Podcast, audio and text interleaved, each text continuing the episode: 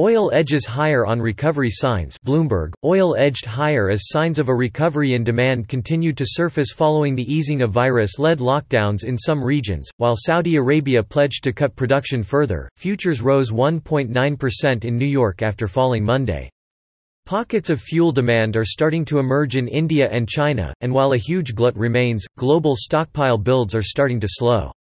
Saudi Arabia announced a surprise move to deepen daily output cuts by another 1 million barrel, which was followed by smaller reductions from OPEC allies the United Arab Emirates and Kuwait. Oil is still down about 60% this year with little clarity over when global consumption will be back to pre-virus levels. China has seen a steady recovery in air travel and traffic in its capital city, but in Europe various degrees of lockdown continue to hobble consumption. In the U.S., an OPIS report showed that the volume of fuel sold by retailers across the nation rose just over 7% in the week ended May 2.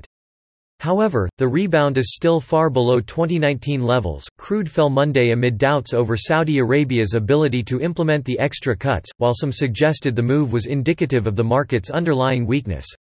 There are also concerns a resurgence of coronavirus cases may lead tightening restrictions and a further hit to demand. It doesn't take much of a demand slip to push inventories to the danger of being at full capacity, said Michael McCarthy, chief market strategist at CMC Markets Asia Pacific. Production cuts will address that over the medium term, but what happens in the short term is the worry.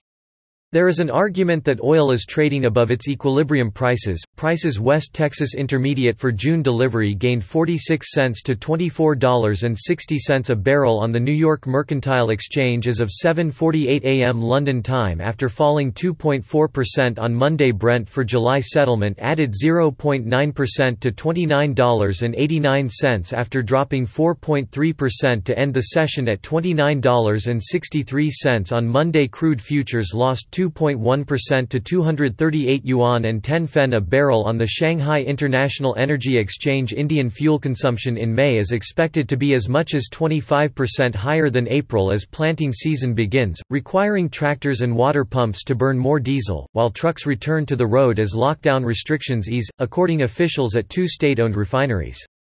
In China, more people are driving to avoid public transport due to virus fears, boosting gasoline demand. Saudi Arabia aims to pump just under 7.5 million barrels a day in June, compared with an official target of about 8.5 million a day.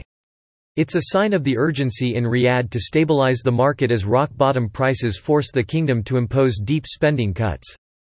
Kuwait and the UAE followed by announcing additional daily curbs of 80,000 barrels and 100,000, respectively. Saudi Aramco reported a 25% year on year drop in first quarter profit after the crash in oil prices. Income declined to 62.48 billion rials $16.6 billion in the first three months of the year, according to a statement. It said it would pay a dividend of $18.75 billion for the quarter, keeping it on track to meet its pledge of a full-year payout to shareholders of $75 billion. To contact the reporters on this story, Saket Sundria in Singapore at ssundria at bloomberg.net, James Thornhill in Sydney at jthornhill3 at bloomberg.net. Oh, contact the editors responsible for this story, Serene Cheong at Xiang20 at bloomberg.net Ben Sharples, Andrew Janes